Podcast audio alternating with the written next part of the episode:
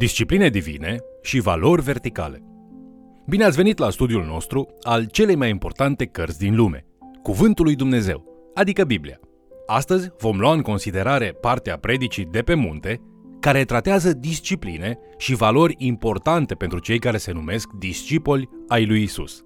Vă invit să urmărim împreună acest mesaj intitulat Discipline divine și valori verticale.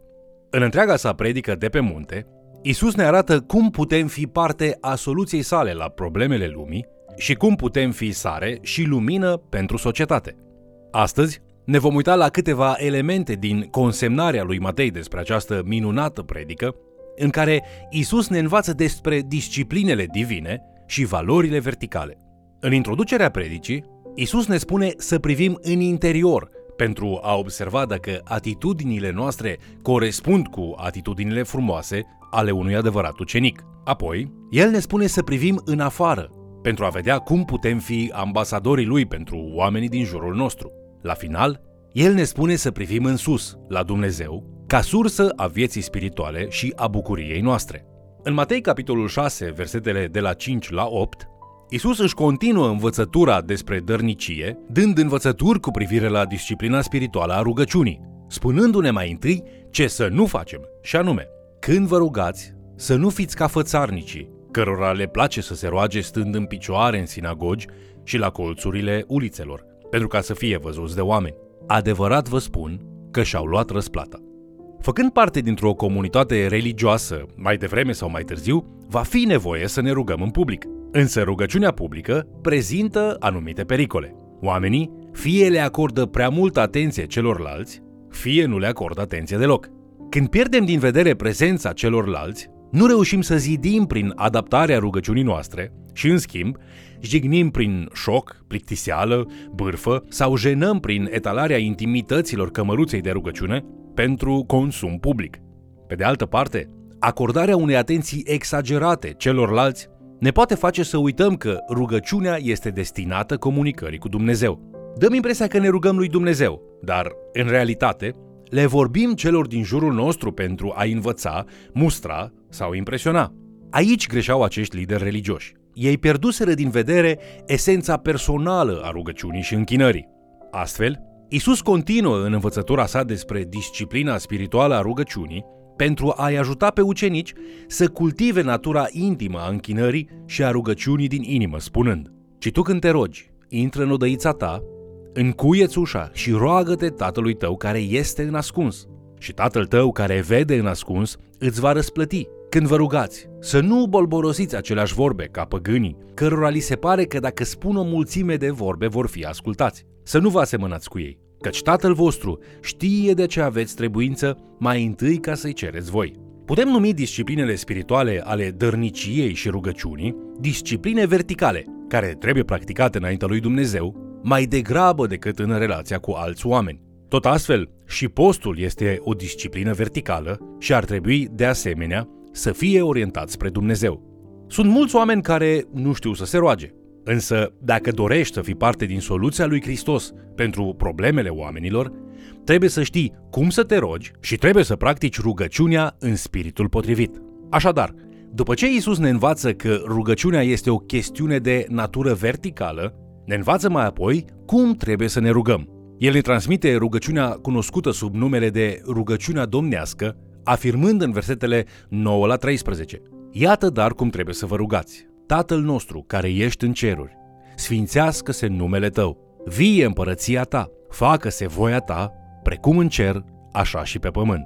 Pâinea noastră, cea de toate zilele, dă-ne-o nouă astăzi și ne iartă nouă greșelile noastre, precum și noi iertăm greșiților noștri și nu ne duce în ispită, ci ne izbăvește de cel rău.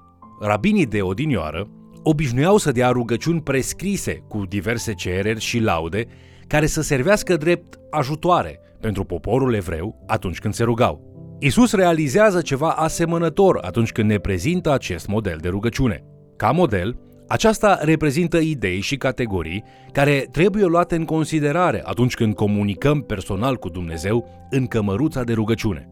Liturghiile și rugăciunile memorate, precum rugăciunea domnească, pot fi de ajutor în numeroase moduri și în diverse contexte, însă nu ar trebui să înlocuiască intimitatea regăsită în comunicarea personală, sinceră și spontană din rugăciunea personală. Există șapte cereri în această rugăciune. Trei dintre ele privesc providența lui Dumnezeu, iar celelalte patru se referă la nevoile noastre personale. Isus spune, începeți astfel. Tatăl nostru. Este atât de frumos. Isus ne spune să vorbim cu Dumnezeu așa cum am vorbit cu un tată.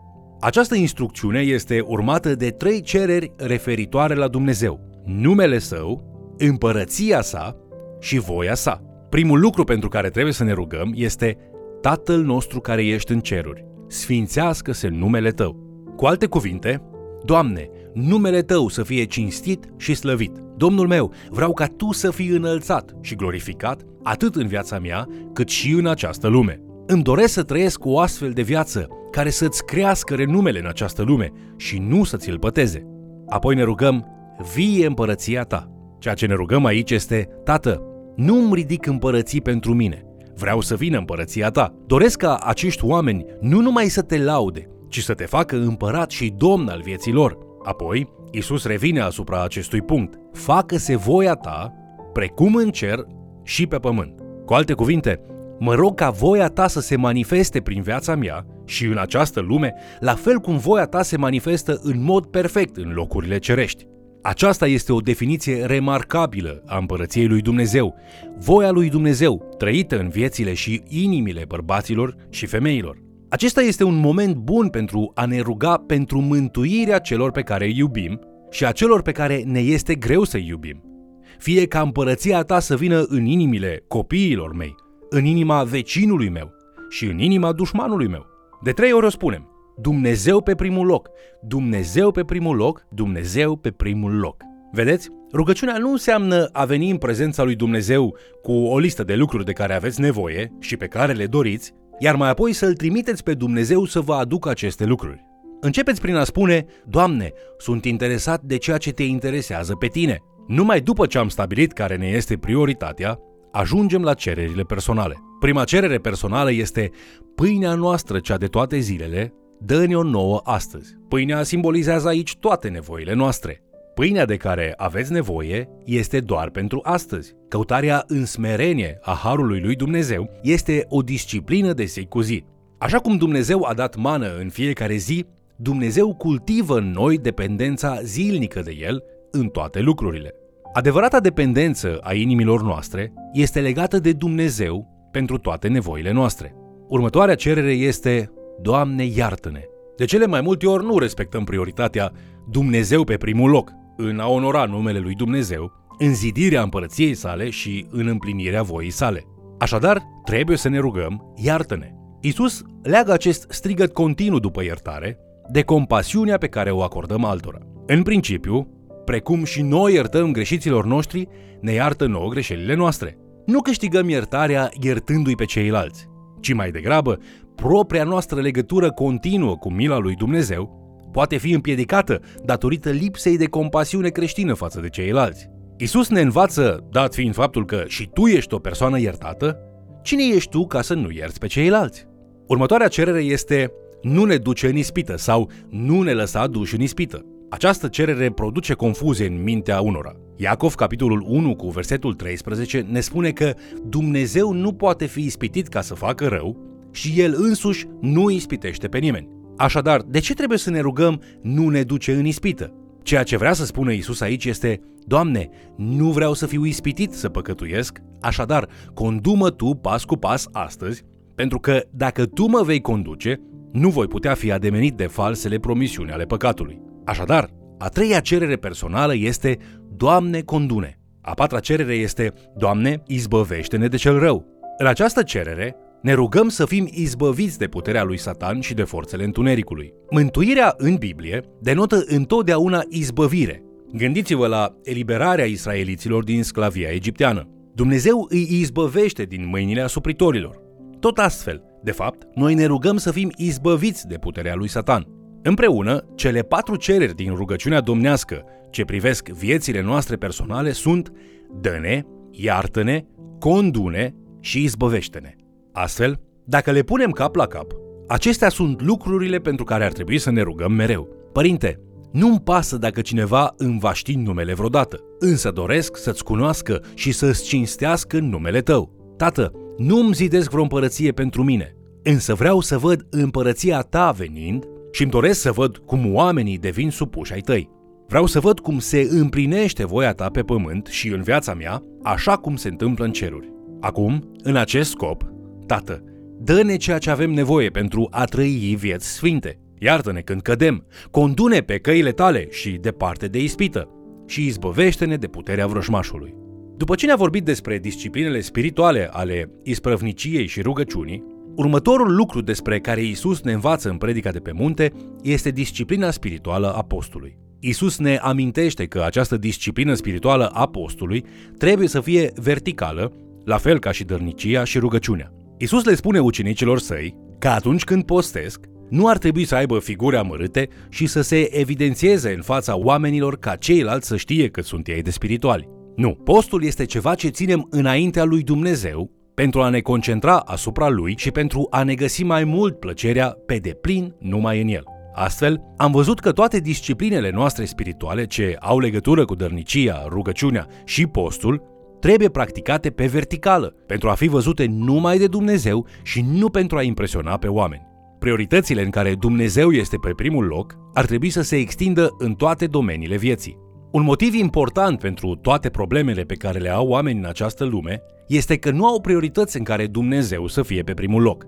Dacă vrem cu adevărat să fim sarea pământului și lumina lumii, trebuie să demonstrăm valorile lui Dumnezeu. După ce a învățat acest lucru pe ucenicii săi, Isus le spune să coboare de pe munte și să transmită acele valori oamenilor de jos care nu cunosc valorile veșnice ale lui Dumnezeu și care nu-L pun niciodată pe Dumnezeu pe primul loc.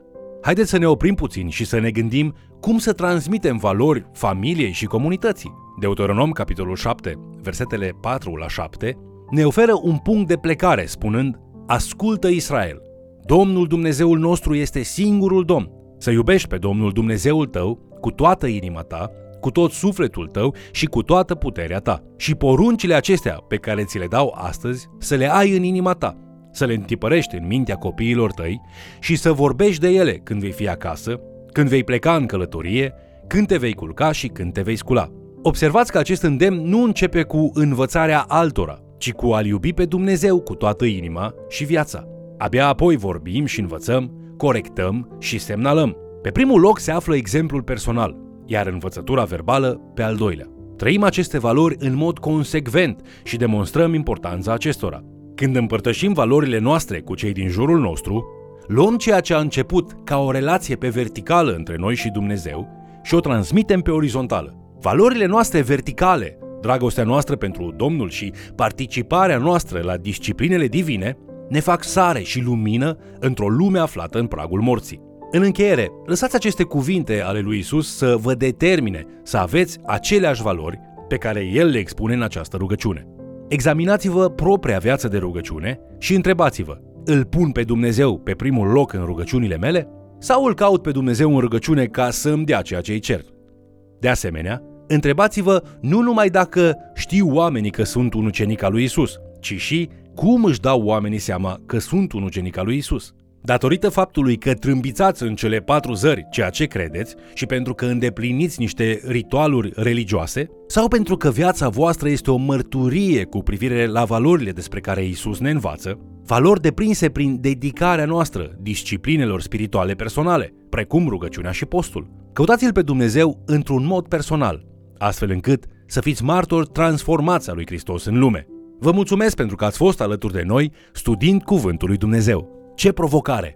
Trăiește adevărul pe care îl predici. Dăruiește pentru slava lui Dumnezeu. Roagă-te pentru slava lui Dumnezeu. Postește pentru plăcerea lui Dumnezeu. Iubește-L pe Dumnezeu înaintea altora, căci nimic nu predică mai tare decât o viață bine trăită. Lasă disciplinele spirituale să-ți îmbogățească viața și mărturia. Te invit să ne urmărești în continuare și, de ce nu, să mai chem cel puțin o persoană să ni se alăture.